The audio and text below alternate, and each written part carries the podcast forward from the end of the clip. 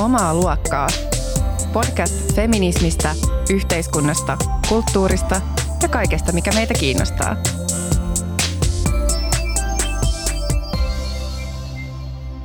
Tervetuloa Omaa luokkaa podcastin pariin. Mä oon Taija Roiha. Mä oon Mia Haglund.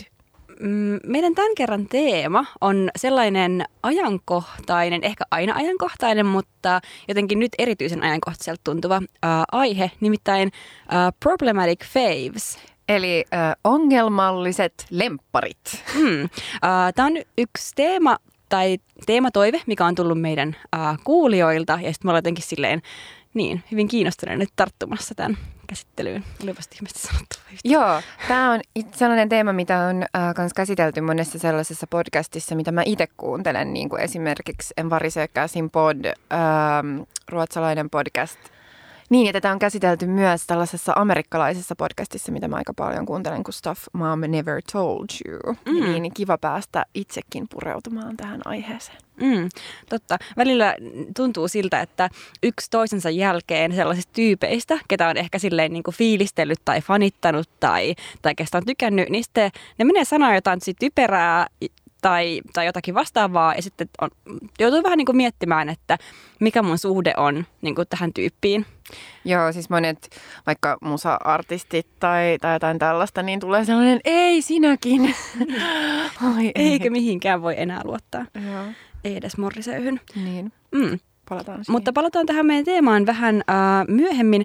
Ähm, me ollaan saatu todella mielenkiintoista ja hyvää palautetta meidän edellisestä jaksosta, mikä käsitteli siis puhumista, äänenkäyttöä, sukupuolta, mikä on opettanut myös meille hirvittävän paljon lisää tästä teemasta.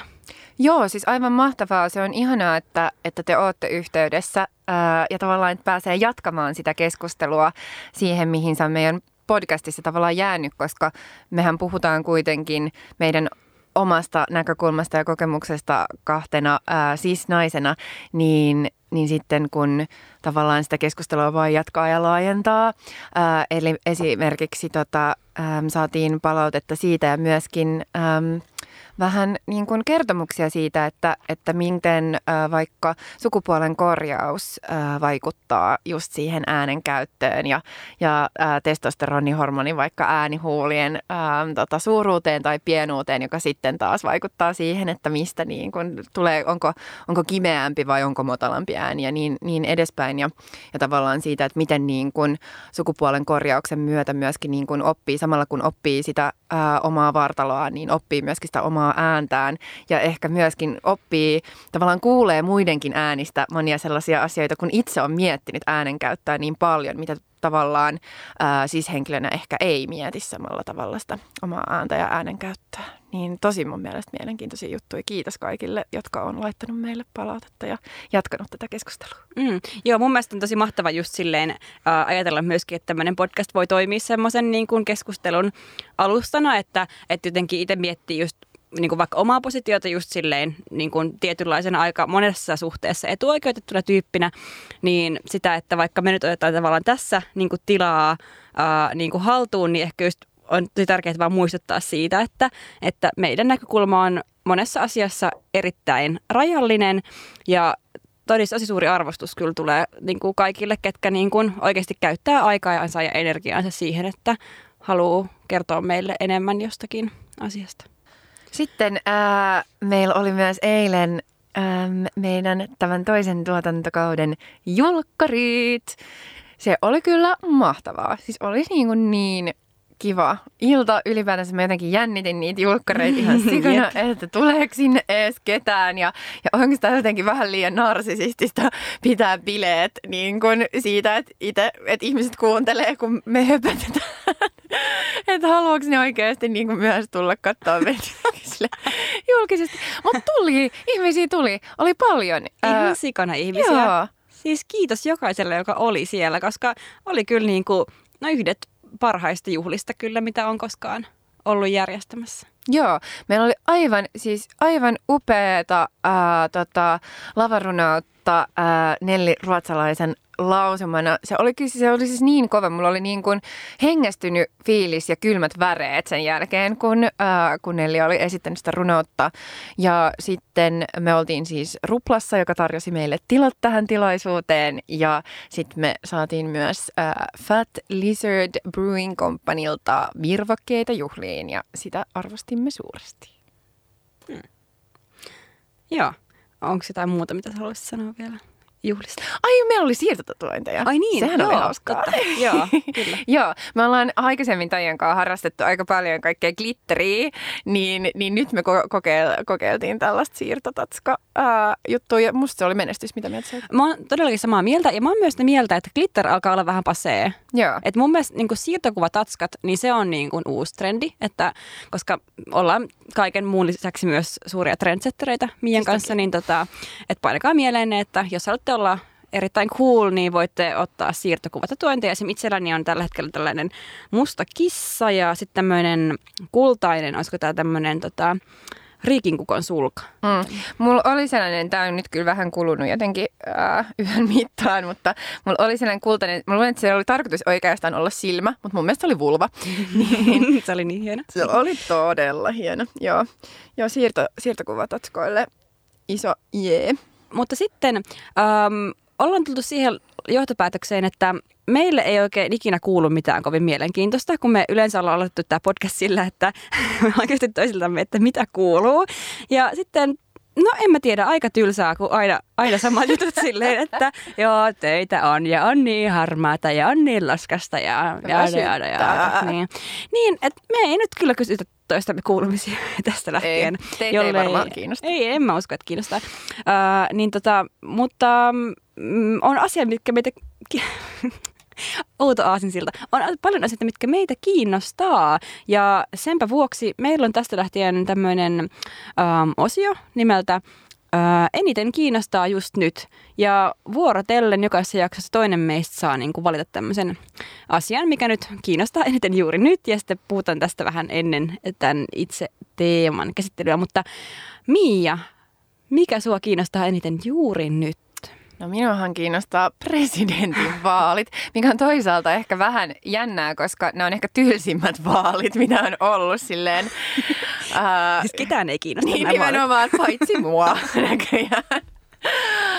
Uh, joo, mutta mut mua kyllä oikeasti siis kiinnostaa, kiinnostaa presidentin vaalit um, siinä mielessä, niin kun ei oikeastaan ehkä se, että että kuka siellä valit, ketä valitaan tai, tai koska sehän ei ole ehkä kenellekään niin kuin mikään suuri yllätys, tai se on ehkä niin kuin ollut aika nähtävissä jo silleen pidemmän aikaa, että Niinistö tullaan valitsemaan uudelleen.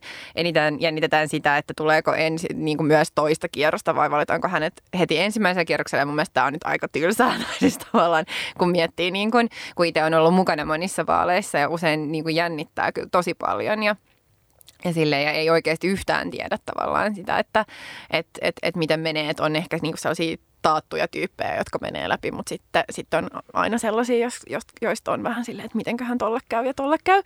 Mutta tällä kertaahan siis ei, ei ole kyllä yhtään mitään tavallaan jännitystä siitä tuloksesta. Mutta mua kiinnostaa siis enemmän ehkä nämä niin kuin vaalit prosessina ää, ja minkälaista on ollut ja tavallaan myöskin ehkä, että miksi nämä on ihmisten mielestä niin epäkiinnostavat vaalit monessa muussa maassahan no, presidentillä saattaa olla myöskin paljon enemmän valtaa kuin mitä Suomen presidentillä on. Ja sen takia niitä niin kuin presidentin vaaleja valvotaan niin kuin haukan silmällä esimerkiksi Ranskassa ja siis, siis USAssa niin kuin ennen kaikkea. Mutta sitten taas kun Suomessa istuvalla presidentillä ei ole niin paljon valtaa, niin ehkä siihen on niin kuin nyt suhtauduttukin vähän sellaisella olankohauksella tai silleen, että no onko sillä oikeastaan väliä tai Saulihan on nyt ollut ihan ok, niin tarvitseeko mm. nyt niin kuin, mitäs tätä nyt vaihtaa? Mutta mitä mieltä oot siitä, että että tota, mm, et johtuuko tämä, kun okei, okay, mä sanon näin, että, että kun tietyissä niin kuin piirissä on ehkä noussut tämmöinen presidentti-instituutioon kohdistuva kritiikki, että entistä useammat niin kuin, on sitä mieltä, että koko instituutio pitäisi niin kuin, lakkauttaa kokonaan. Uh, ja nimenomaan ehkä niin kuin, va- vasemmistolaisessa niin kuin, piireissä niin tämä on aika silleen yleinen uh, näkökulma. Niin tota, mitä mieltä sä oot siitä, että onko tämä kritiikki noussut nyt erityisen vahvasti just silloin, kun sattumalta ähm, vasemmiston niin kuin laajasti ymmärrettynä ähm, presidenttiehdokkaat on molemmat naisia? No siis nimenomaan. Ja mun mielestä tämä on sellainen asia, johon kannattaa pureutua jo näin niin kuin ennen ehkä itse vaalipäivää, mutta etenkin vaalien jälkeen tai kun lähdetään niin kuin analysoimaan näitä vaaleja. Että, että mun mielestä meillä on käynyt ehkä pienet jotenkin Hillary Clintonit ää, nyt tässä tota Suomen pressan vaaleissa siinä mielessä, että yhtäkkiä kun on niin kuin, ö, naisehdokkaita, niin, niin sitten jotenkin kaikki kritiikki, mitä heitä vastaan tulee, niin se niin kuin iskee jotenkin niin syvälle ja se leimaa heitä niin täysin mm. ja si, sitä niin kuin, siitä ei silleen pääse irti. Tai jotenkin, että, että kun miettii niin kuin moni miesehdokkaita ää, ja ehkä niin kuin aikaisemmissa vaaleissa olleita just vaikka vasemmiston miesehdokkaita, niin vaikka niitä on niin kuin voinut kritisoida yhdestä jos toisestakin asiasta, niin ihmiset nyt vaan on ehkä just vähän silleen, no joo joo, mutta niin kuin vähän sellainen että ihmisiähän nyt kaikki poliitikot on, tai siis tavallaan, että kaikkihan muka, ja kaikki mukailee joskus, ja kaikki ei ole tavallaan täydellisesti kaikkien mieleen. Mutta nyt kun ne ehdokkaat on naisia, niin nyt on niin kuin paljon helpompaa vaan olla silleen, että en mä tollasta jaksa äänestää, että ei siis, että, että toi, toi on niin, kuin niin kaukana jotenkin sellaisesta kuin mitä mä itse olen. Tai niin kuin,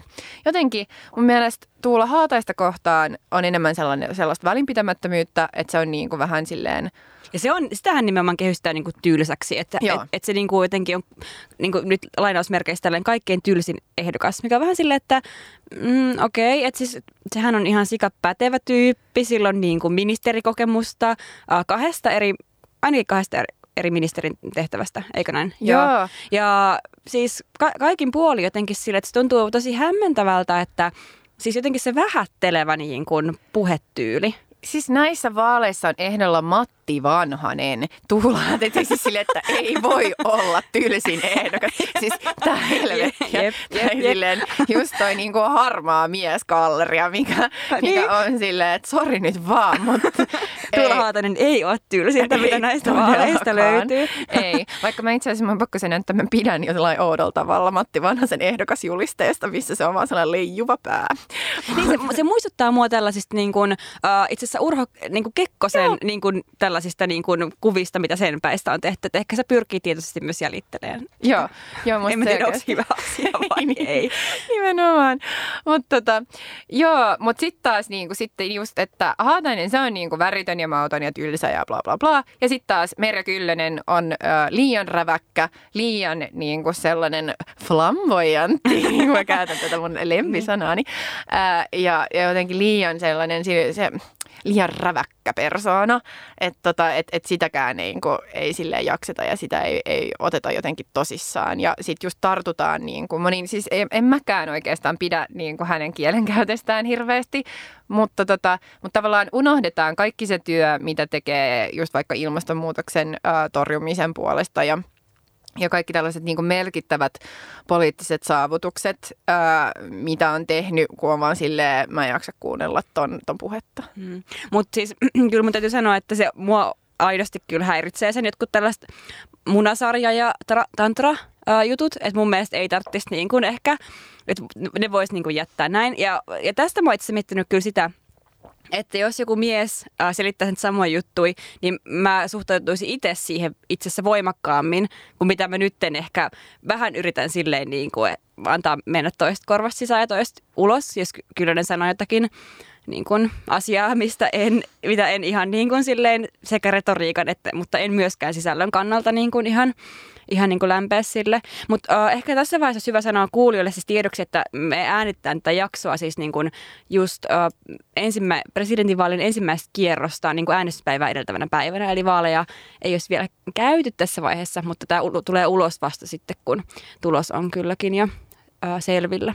Joo, mutta just jos mä palaisin vähän tuohon, mitä sä äsken sanoit, tai tavallaan se sun ähm, asemo, tai miten sä koet just äh, Merja Kyllösen ehdokkaana, niin mä samaistun tuohon aika paljon. Ja sitten mä mietin myöskin sitä, että jotenkin, että mäkin lähden tavallaan itse siihen mukaan niin kuin tähän asiaan, mistä mä just puhuin, että, että kyllä mäkin provosoidun jotenkin mm. siitä ää, sen olemuksesta. Ja kyllä mäkin olen vähän silleen, ei saakeli, että ää, et, et jotenkin, ja, ja just, en mä tiedä, niin kuin lähden ehkä mukaan sellaiseen jotenkin kritiikin ää, jotenkin sellaisen tosi hypersensitiivisen kritiikin kulttuurin tai jotain. En mä tiedä, mutta siinä on niin kuin jotain, mikä, mikä mua häiritsee, mikä silleen liittyy mun mielestä vahvasti just sukupuoleen.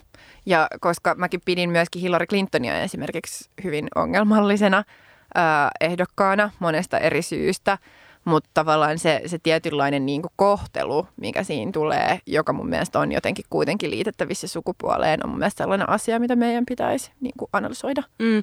Ja mua arvosti ainakin siis niin kuin, uh, Yhdysvaltojen niin kuin presidenttikampanjan aikana niin kuin se, että että miten niin kuin tosi fiksut ja edistykselliset tyypit niin kuin siis kohdisti Hillary Clintoniin sellaista kritiikkiä, mikä selvästi niin kuin, tai, tai sanotaanko näin, että, että häntä kohdeltiin eri tavalla kuin mitä häntä olisi kohdeltu, jos hän olisi mies. Että miehiltä niin kuin vaan hyväksytään enemmän asioita ja ollaan silleen, että okei, että tässä on ongelmat, mutta no niin kuin just sä just sanoit aikaisemmin, että tässä on ongelmia, mutta että mä voin elää sen kanssa ja, ja niin kuin näin. Ja sitten myös se, että jos joku rohkeni sanoo, että et, et niin kuin ehkäpä tähän suhtautumiseen niin kuin Clinton ei kohtaan vaikuttaa hänen sukupuolensa, niin ihmiset oli silleen, ei, ei missään tapauksessa, että en minä ajattele niin, että sukupuolella on väliä. Se, että no, aika harva se tietoisesti kelaa, mutta ne tulee aika silleen jotenkin hienovaraisen ajattelun ja ajatteluprosessien kautta ja me ollaan kaikki kasvettu niin saatanan seksistisessä yhteiskunnassa, että, että mä oon sitä mieltä, että kukaan ei ole näistä ajattelumalleista täysin vapaa, vaikka yrittäisikin purkaa niitä.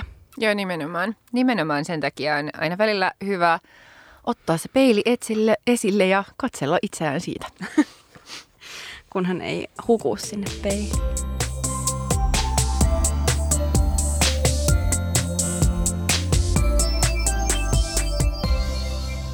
Mutta pitäisikö meidän siirtyä nyt tätä ää, pressan vaaleista meidän päivän teemaan? Siirrytään, siirrytään. Ähm, jos mä saisin kysyä sulta, Mia, ähm, että mikä, jos mä pitäisin mitä yksi tämmöinen äh, problematic fave, eli ongelmallinen suosikki, niin minkä nimeäisit? No mä nimeäisin ehkä yleisesti äh, just räppi- ja hip-hop-kulttuurin ja musan siis toki, mutta, mutta just sen ehkä sen kokonaisuudessaan, että tota, mä oon kuunnellut aika paljon siis rappia ja aina, tykkään siitä. etenkin kuuntelin sitä silloin joskus tanssiharrastuksen parissa ja, ja saatoin just käydä ulkona pailaamassa jossain just niinku räppi- ja hip-hop-illoissa, vaan, vaan sen tanssimisen ilon takia. Ja sitten tavallaan kun konfrontoi ähm, niitä sanotuksia ja lyriikoita, mitä usein ää, rappi biiseissä ja hip-hop-biiseissä on, niin siellä siis on valtavasti ää, seksismiä ja misogyniaa ja, ää, ja kaikkea tällaista, jota sitten taas itse niin ei voi, tai siis joka on tavallaan tosi vaikeaa niellä, ää, kun sitä kuuntelee. Ja, ja tavallaan sitten se, että, sit, niin kuin, että mä oon kyllä käynyt tavallaan sen keskustelun itseni kanssa usean kerran silleen, että miten mä voin niin kuin, tykätä niin paljon jostain biisistä, jossa, jossa niin kuin kertsi on silleen bitch be humble. Mutta Kendrick Lamar, I love you. Sille vaan voi mitään. Uh, mutta tota, tämä on itse asiassa mielenkiintoinen mun mielestä just tämä rapin ja hiphopin nimeäminen just ää, tällaiseksi niin ongelmalliseksi lempiasiakseen, koska sitä siis tehdään myöskin aika paljon, tai se on siis aika monille mitä on seurannut just tätä tällaista problematic fave-keskustelua, niin aika monet just niin tarttuu aika mm. nopeasti just siihen, että koska myöskin räppiliriikoissa on siis niin, niin valtavasti ää, misogyniaa tai seksismiä ja se on niin, niin in your face, että se ei ole mitenkään rivien välissä, vaan se on, se on niin, niin suoraan sanottu, niin sitten tavallaan sitten ehkä monet sellaiset sitten taas niin kuin musasta löytyvää misogyniaa ja seksismiä, joka on ehkä sitten vähän hienovaraisempaa ja löytyy vaikka jostain rockista tai ää, jostain muista genreistä, niin sitten se ei niin kuin kohtaa tavallaan tuollaista samanlaista kritiikkiä, vaikka se voi olla ihan yhtä seksististä kuin vaikka räppi tai hip-hop. Ja, ja että räpin ja hip-hopin juurethan on myöskin niin kuin rasismin vastaisuudessa, että tavallaan että sekin musagenre on niin kuin rakentunut siihen,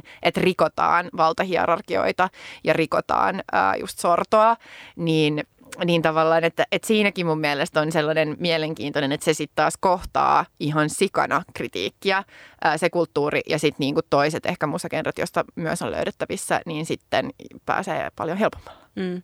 Joo, ja tota, äh, tästä teemasta mulla itsellä niin kuin, ei ole ihan hirveästi, taikka hirveän niin läheissuhdetta rappiin ja hip-hoppiin, että se ei ole ollut oikeastaan ikinä semmoinen niin kuin, musagenre, mitä mä oon kuunnellut ja sitten on tosi mielenkiintoista siis kuulla näitä juttuja, mutta mun mielestä ehkä mielenkiintoisimmat tästä teemasta niin kuin tekstit, mitä mä oon lukenut, on Roxanne Galeilta ja sitten koko Hubara on myös kehitellyt tätä asiaa. Ja tota, suosittelen kyllä tuosta Bad Feminist-kirjasta esimerkiksi niin kuin lukemaan Roxanne Galein analyysi tästä asiasta, missä jotenkin mun mielestä tosi mielenkiintoisesti niin kuin tasapainoillaan sen välillä, että, että niin kuin, kun joku asia, se on samaan aikaan niin, kuin, niin ihanaa, niin tarpeellista, niin, niin kuin voimauttavaa ja siis kaikkea, mitä ihania tunteita niin kuin hyvä, hyvä niin kuin kulttuuri ja musiikki meissä niin kuin synnyttää ja niin kuin voimistaa meitä ja voimistaa meidän poliittista toimijuutta. Ja samaan aikaan kääntöpuolena on se, että, että siinä jotain niin käsittämätöntä paskaa, mitä ei vaan voi niin kuin sulattaa mitenkään. Ja että miten näiden kahden välillä tasapainoilee. Joo, ja musta se on mielenkiintoista, että, että Roxanne Gay on just äh, yhdessä just esseessä, joka löytyy tästä Bad Feminist-kokoelmasta, niin, niin itsekin tavallaan, just kun hän hän käy tätä, ää, tätä kamppailua tavallaan itsensä kanssa, niin sitten myöskin pyrkii jotenkin vetämään sellaista niin kuin linjaa, että okei, että, että Jay-Z on sellainen, että, että mä aion tykätä Jay-Zistä. Että mä aion niinku laulaskella Jay-Zin biisei, mutta sitten tämä toinen Tyler the Creator, ei, se, se menee kyllä liian pitkälle. Että niinku tavallaan, että et, et tämä on se, mihin mä vedän sen viivan, että sitä mä en voi kuunnella, koska, koska siihen liittyy niinku liikaa, siihen tyyppiin liittyy liikaa ongelmia. Että mustakin toi on mielenkiintoista, koska mäkin olen itse niinku tavallaan kelaillut silleen, että missä, missä mun raja, tai onko se, niinku, onko just joku tietty artisti, ja, ja sitten itsekin siis kuuntelen Tyler the Creatoria, niin, niin, tota, äm, niin sekin on just jotenkin mielenkiintoista, että miten sit sen, sen oikeuttaa tai jotenkin sille, että et, et nämä on vaikeita. Mun mielestä nämä tällaiset veteen piirretyt viivat ja musta se on niin mielenkiintoista just, että et Roxanne just käy tosiaan sellaista ihan silleen henkilöönkin menevää tavallaan keskustelua, kun se miettii omaa suhdettaan tähän. Mm. Mitäs ja sun problematic fave? Musta tuntuu, mulla aika paljon problematic faves, mutta jos mä nimeäisin yhden, niin mä nimeäisin tällaisen äh, aika laajan moninaisen kokonaisuuden kuin toisen aallon feminismi, mikä on jotenkin ähm, semmoinen feminismin suuntaus, mitä parjataan ja kritisoidaan ihan älyttömän paljon. Ö, osa kritiikistä on todellakin ai, niin kuin aiheellista, että toisen aallon feminismiin liittyy usein, tai on liittynyt paljon kehityksiä niin kuin sukupuolesta, tai sukupuoli usein ymmärretty hirvittävän niin kuin essentialistisena asiana, eli semmoisena sisäsyntyisenä, luonnollisena.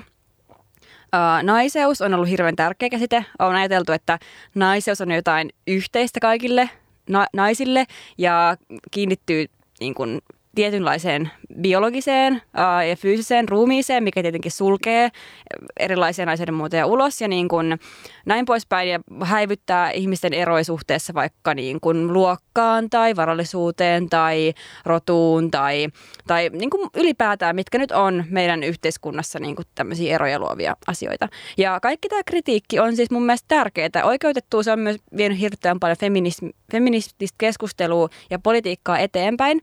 Mutta mä oon sitä mieltä kuitenkin, että usein niin kuin vähän jäädään jumiin tähän ja keskitytään ainoastaan näihin huonoihin asioihin ja ei nähdä kaikkea sitä hyvää, mitä niin kuin toisen aallon feminismi on ihan oikeasti myös saanut aikaan.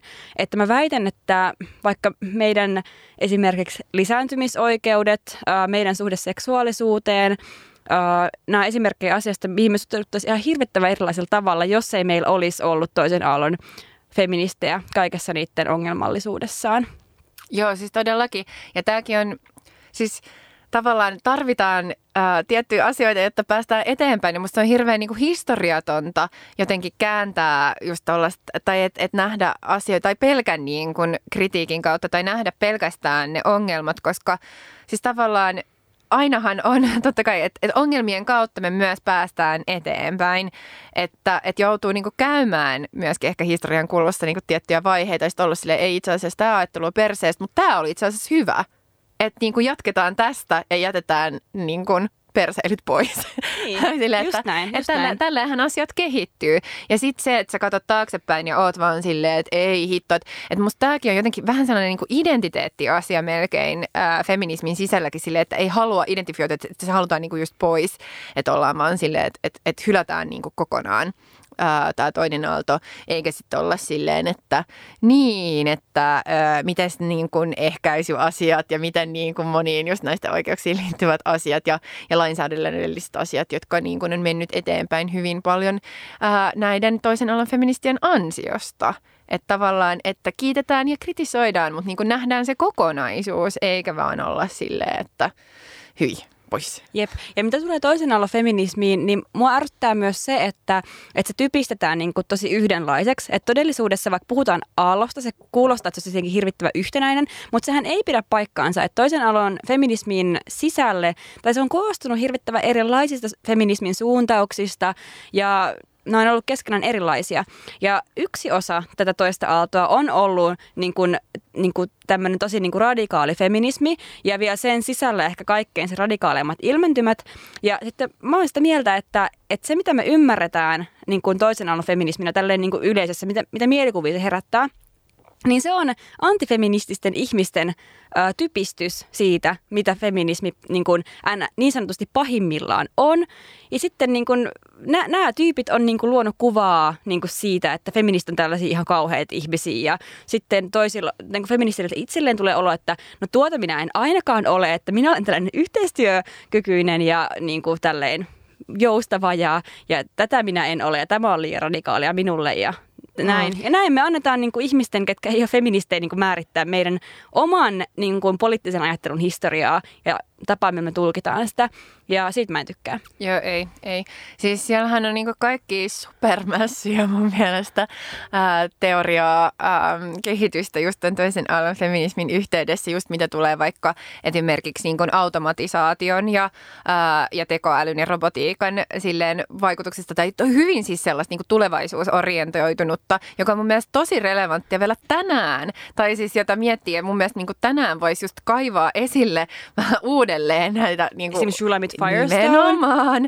Että unohdettua sellaista, että just kun nyt kuitenkin on tosi tavallaan äm, ajankohtaista puhua just silleen automatisaatiosta ja sitten mekin tosi mielellämme molemmat tosi paljon halutaan puhua niin kuin jostain automatisoidusta luksuskommunismista, mutta sen, sen niin kuin juuret on siellä, että miten niin kuin vaikka just radikaalifeministit, kuten Shulamit Firestone, on, on käsitellyt sitä, että, että tavallaan, että minkälaista niin kuin vallankumousta se voi tuoda myöskin sukupuolijärjestelmän sisällä tämä automatisaatio. Sekin on asia, joka mun mielestä on ihan niin kuin, se on niin kuin unohdettu. Et nyt vaan mietitään sitä, että joo joo, niin kuin jotenkin liukuhihno markkinoista pois, mutta sitten sit kun esimerkiksi esitellään jotain tota, ää, tekoälyä ää, tänä päivänä, niin kuin esimerkiksi se yksi robotti, se Sophie, joo, tai se tekoäly Sophie, ää, jota, jolta sitten kysytään, että haluatko sinä perheen Jep. tai jotain tällaista, siis mitä helvettiä. Niin. Et, et niin kun, et, et jo niin kauan sitten on mietitty sitä, että miten niin kun tämän tekoälyn ja robotiikan ja automatisaation kautta vapaudutaan näistä normeista. Ja niin, sitten tänä päivänä, jep, kun jep, ne, jep. se on niin kuin oven takana, niin ollaan sille totta kai robotitkin haluavat perheitä. Niin. Mitä? Ja se oli ihan sika hauska, kun se Sofia niin kuin vastaa siihen kysymykseen ainakin yhdessä haastattelussa jotenkin silleen, jotenkin tosi ironisesti, että kun kysytään näistä perheen perustamis, ää, niin kuin suunnitelmista, niin se vasta jotenkin, että olen ollut ymmärtävinäni, että, että perhe on ihmisille hirvittävän tärkeä asia. Tai jotenkin näin. Ja se on ihan sika hauska, koska jotenkin sitä katsoo sitä niin kuin, vähän niin kuin ulkoa päin silleen, että, että ihan kuin se, että se selvästi ei ole Sofi, Sofin niin kuin tämmöinen uh, oma ajatus, että sit se niin kuin oppii, että mm. ihmisille tämä on sel- selkeä niin kuin, pakkomielle, etenkin kun puhutaan robotista, joka niin kuin koodataan naiseksi. Nimenomaan, joo. Mä, mä haluan kyllä vapauttaa robotti Sofinkin sen kahdesta. Shulamit Firestone hengissä. Mutta tota, siis paljonhan jotenkin tämä uh, Problematic Faves-keskustelu kilpistyy just niin kuin taiteeseen, taiteeseen ja kulttuuriin, vaikka nyt tuossa toisen aallon feminismistä puhuttiinkin, mutta tota, jotenkin tosi no jotenkin ihan jatkuvasti nousee esille, että joku niin kuin suosikkityyppi on sanonut jotain käsittämätöntä, niin kuin vaikka Morrisey, ähm, tai sitten käy ilmi, että joku tyyppi on vaikka syyllistynyt seksuaaliseen ahdisteluun tai häirintään, mm, tai jotakin muuta tällaista, tai, tai sitten äh, henkilöt, kuten vaikka Margaret Atwood, äh, kehän on kohdistanut tosi voimakasta kritiikkiä siitä johtuen, miten hän on puhunut äh, Me Too-kampanjasta ja, ja muistakin asioista, mutta, mutta kuitenkin niin tota, mitä ajatuksia tämä sussa herättää, Mia? No siis nimenomaan, just mä sanoisin, että MeToon myötä niin tämä tällainen Problematic Faves-keskustelu on taas jotenkin voimistunut. Että et, et se on ollut siis ajankohtaista mun mielestä vähän aikaa, mutta nyt se on taas niinku entistä ajankohtaisempi just sen takia, koska ää, joka toinen päivä tulee ilmi joku tyyppi, joka on joko niin kuin just siis häiriköinyt tai käyttäytynyt huonosti tai sitten ää, just siis on niin kuin ihan hirveä seksuaalinen hyväksikäyttäjä tai näin. Ja sitten siihen pitää alkaa suhtautua, koska nämä tyypit on tehnyt kaikenlaisia just kulttuurituotteita, jotka monit on, tai siis osa on sellaisia, mistä saattaa itse nauttia, jotka on ollut hyviä ja sitten tulee se pettymys sille ei saatana, että toi tyyppihän on niin kuin joku ihan hirveä, että mitä, mitä mun nyt pitäisi tehdä, että pitääkö mun niin kuin lopettaa sen elokuvien katselu vai voiko mä pitää näitä hyvinä, vaikka sen niin kuin näyttelijä tai, tai tuottaja tai kuka, kuka tämä henkilö nyt sitten onkaan niin kuin on sellainen ihmisperse, niin tota... Niin, niin jotenkin sitten tämä Problematic Faves-keskustelu on mun mielestä just, just nimenomaan voimistunut siinä. Ja siinä mun mielestä on kyllä tota, tai siis mä oon itse kyllä vahvasti sitä mieltä, että mun mielestä on, on kuitenkin pystyttävä erottamaan se taiteen tekijä ja sitten se niinku taideteos kahdeksi eri, eri asiaksi ja sitten niinku tarkastella ne, niitä niinku eri, erillään toisistaan. Että tavallaan ei voi, ei voi mun mielestä, se on niinku liian jotenkin yksinkertaista, mistä olla silleen, että okei, Woody Allen todella ongelmallinen ää, henkilö. Niin kun, ja ja, tota, ja et, et on niin tosi paljon just historiaa siitä, että et miten, miten hän on niin käsitellyt ihmisiä hänen ää, ympärillään, mutta sitten silleen, johtaako tämä nyt, mutta mut pitääkö mun nyt pitää kaikki Woodin Allen elokuvia huonoina? Ei. Ei, ei tarvitse. Mm. Mun mielestä siis. Niin. Mä lähtökohtaisesti on sitä mieltä, että on tärkeää erottaa taiteilija hänen tekemästään taideteoksesta. Ja mun, mä pidän itse vähän huolestuttavana sellaista niin kuin tulkintaa, jossa näin kuin nämä kaksi asiaa, tai että vedetään niin kuin yhtäläisyysmerkki näiden kahden mm, välille.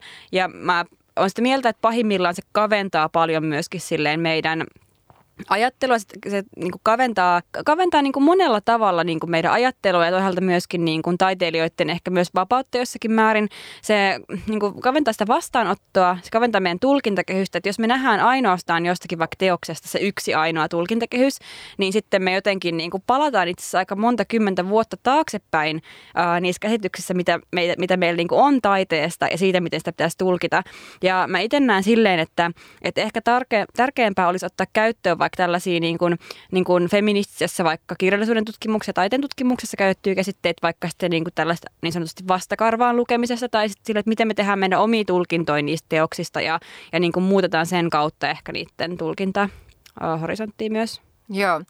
Sitten tota, ähm, sit, tämä on niinku aihe, josta mä oon just puhunut usein ystävän ja ähm, tutun kanssa. Äh, ja sitten mun mielestä sit niinku kohtaa sitten taas sellaisen... Ähm, oman sitten taas vaikeuden sit siinä, että kun tulee rahan käyttöön.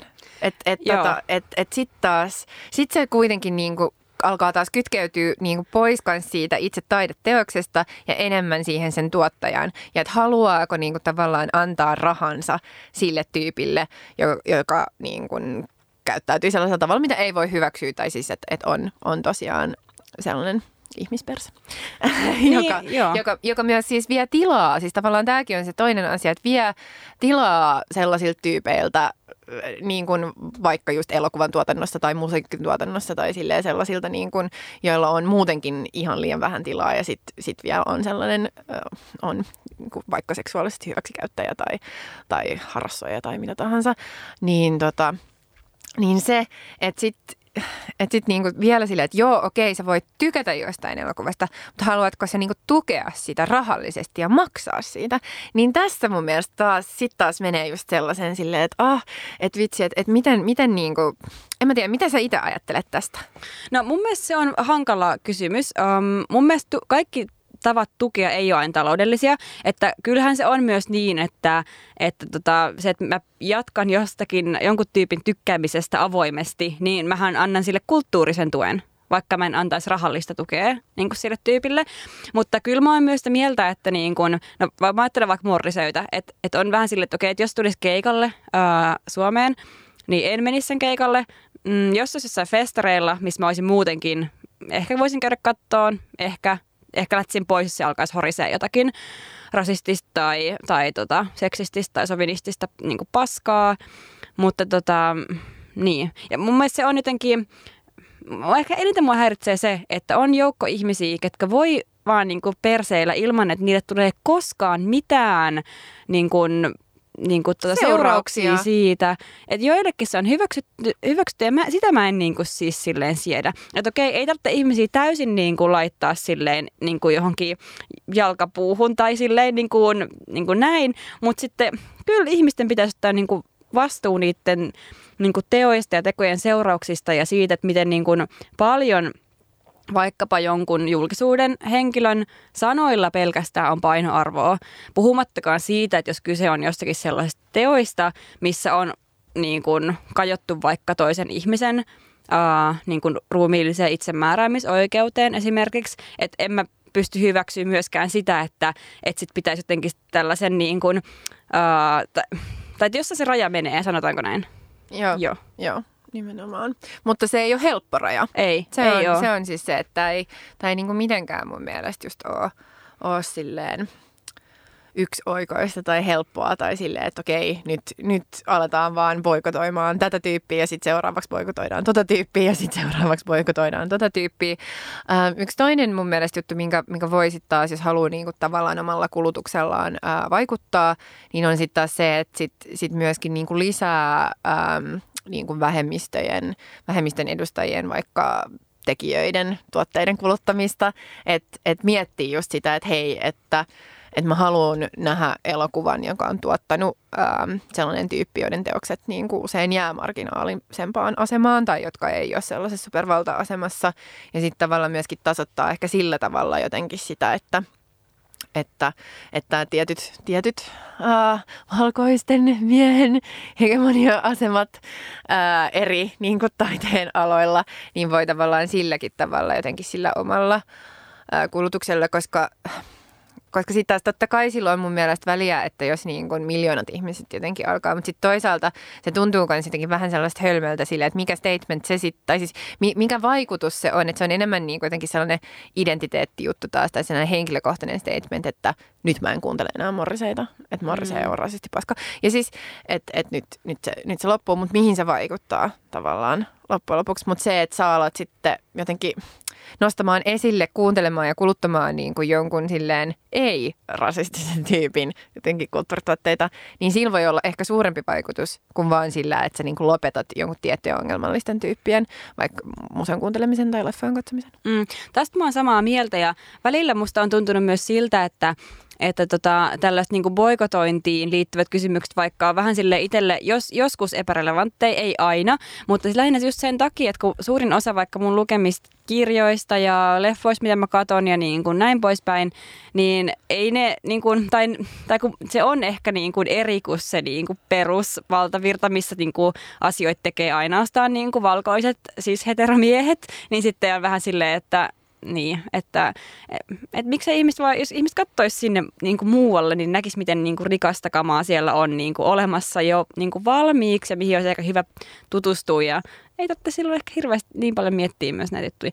Tosin saman hengenveto on todettava, että eihän se nyt tarkoita, että jos sä oot itse jossain niin kuin, vaikka marginalisoidussa asemassa, että sä että silloin automaattisesti on jotenkin pyhimys, ei koskaan tee mitään niin kuin paskaa, että eihän se, se nyt niin kuin sinänsä sinänsä sitä tee, mutta, mutta Joo, ja, niin ja siis tässäkin mun mielestä on pidettävä mielessä silleen ihmisten inhimillisyys, että toisaalta Siis ihmiset on ongelmallisia.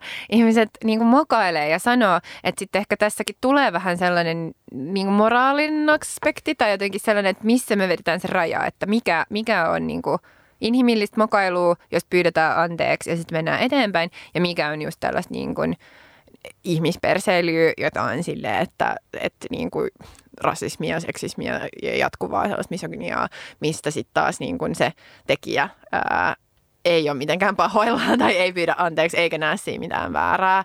Että et just se, että et mun mielestä pitää olla tilaa taiteessa ja muutenkin siis elämässä ihmisillä, siis politiikoilla, niin kuin julkisuuden henkilöillä on pakko olla tilaa myöskin mokata välillä, sanoa jotain ajattelematonta, mutta sehän on just se, että, että sitten se pitää tajuta, siitä pitää pyytää anteeksi tai, tai jotenkin niin kohdata se kritiikki ja se oikeutettu kritiikki ja sitten jotenkin mennä eteenpäin. Ja muuttaa käytöstä. Mm. Siis mun mielestä se on niin. Niin kuin ensisijaista, että, että jotenkin okei, on tärkeää pyytää anteeksi, on tärkeää niin kuin sanoa, että okei, mä mokasin tässä asiassa, mun ei olisi pitänyt tehdä näin.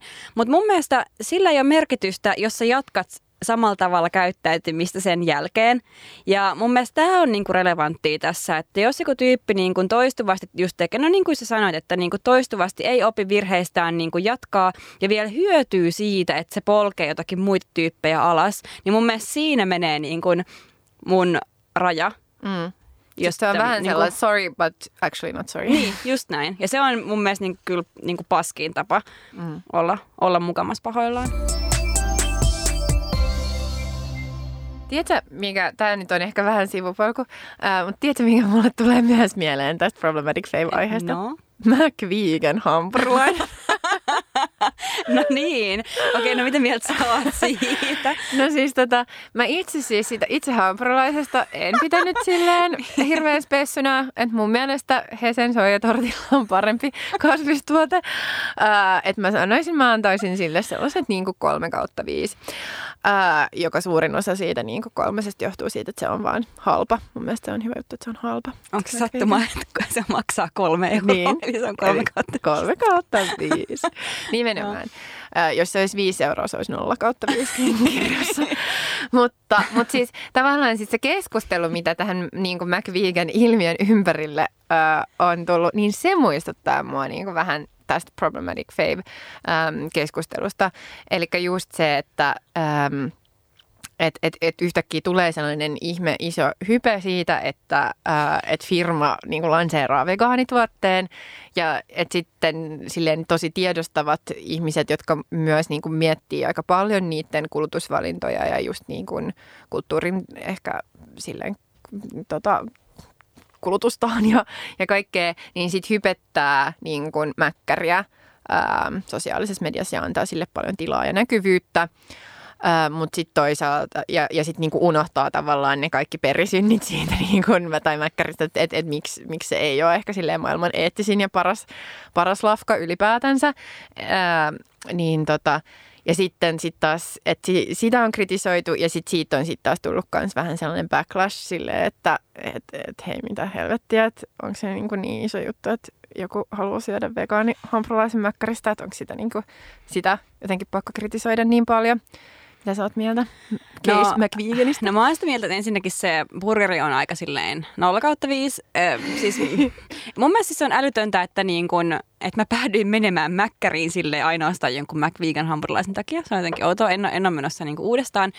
Ja mä oon sitä mieltä, että äh, tähän McVegan hypeen liittyy paljon sellaista niin kun, ihmisten yritystä näyttäytyy mahdollisimman jotenkin, miten se sanoisi, joustavana, um, niin kuin yhteistyökykyisenä, kivana, mukavana, vaikka olisikin tavallaan poliittisen kentän vasenta laitaa edustava tyyppi. Ja, ja että se on jotenkin yritys silleen sal- salonkikelpoistaa ehkä niin kuin itseään omia ajatuksia, saada ne silleen, siinä on ihan hyvä tavoitetta, että tietynlainen semmoinen mainstreamaaminen ja sellainen, niin kuin, että kattokaa me ollaan ihan tavallisia ihmisiä, öö, tyyppinen Niinpä. juttu. Vegaanitkin voi käydä mäkkärissä, vegaanit on ihan niin kuin sinä. Niin, niin just tällaista. Me, me tavallaan ihan joo, mutta sitten mä mietin vähän mm, sitä, että onko siinä vähän, liik- onko siinä vähän niin kuin liikaa sellaista, niin kuin, että ollaan niin kuin, yritetään olla mahdollisimman joustavia ja kivoja ja sitten jotenkin että se on vähän niin kuin pakotettua. Tulee mm. semmoinen niin kuin pakkojoustavuus, mikä on taas niin kuin tämmöisen uusliberalistisen yhteiskunnan niin kuin keskeisin hyve. Että sun on pakko olla joustava, sun on pakko niin kuin jotenkin olla mukautuvainen ja keskusteleva ja ottaa toista huomioon ja aina olla rakentamassa siltoja eikä koskaan mitään konflikteja. Joo. Ja mietit vähän tässä Problematic Faves-hommassakin, että, että tota, et pitäisikö enemmän olla just uh, tämmöinen feministinen ilonpilaaja, niin kuin Sara Ahmed sanoo, että et ottaa ihan reilusti kantaa ja tehdä niin kuin selviä call-outtauksia silloin, kun joku vaan niin kuin perseilee. Että, että mietin myös niin kuin itsekritiikkinä, että että onko välillä vähän liiankin semmoinen, että no kaikki me mokaillaan joskus ja, ja kyllä se siitä ja näin. Mä en, mä en tiedä, tämä on vähän tällaista hataraa pohdintaa, koska, koska se on aika hankala tasapainottelu just sen välillä, että, että milloin just on joku semmoinen, niin kuin, että kaikki mokailee ja siirrytään eteenpäin ja milloin on niin kuin, se juttu, että mitä ei, minkä raja just ei voi enää ylittää. Joo, siis mä, mä just silleen, mä haluan kyllä ehkä just olla sellainen tyyppi, joka myöskin ehkä niinku osa, tai siis voi luoda konflikteja tästä asioista, että et silleen, että musta just niin kuin veganismin tulevaisuus ei nyt ole, siis valtavirtaistaminen on tärkeää, mutta onko sen pakko tapahtua tavallaan tuolla tavalla, tai siis pitääkö niin kuin aina vaan antaa ja antaa ja sitten olla silleen, että just lakaista ongelmallisuudet maton alle, että mun mielestä se ei nyt ole, ole silleen myöskään ehkä, ainakaan se ei ole sellainen strategia, jota, jota me itse, tai siis se ei niin kuin mulle tavallaan sellainen juttu, että mun mielestä tässäkin asiassa pitää pystyä kohdata, pitää pystyä sanoa, että itse asiassa tämä voi olla hyödyllistä siitä, koska mun mielestä se on hyvä, että veganismia niin kuin mainstreamataan ja että ihmiset jotenkin niin kuin tottuu siihen ja että se ei ole vaan sille, että, että, että mielikuvat on niin kuin laajenee siitä, että kuka voi olla vegaani vaikka. Mutta sitten mun mielestä kyllähän nyt on voida pakko sanoa sille, että mäkkäri on niin kuin perseestä yrityksenä. Mm. Että et eihän se silleen, että ei se niin kuin häviä siitä mihinkään. Ää, eikä vaan olla silleen yes, yes, we're winning niin kuin siitä, että, että jengi rintää mäkkäriin. Mutta mm. silleen, että et, et tota, et sit mun mielestä konflikteja on mul, itselleni ainakin niinku mielekkäintä luoda niinku jotenkin sille valtaa kohtaan.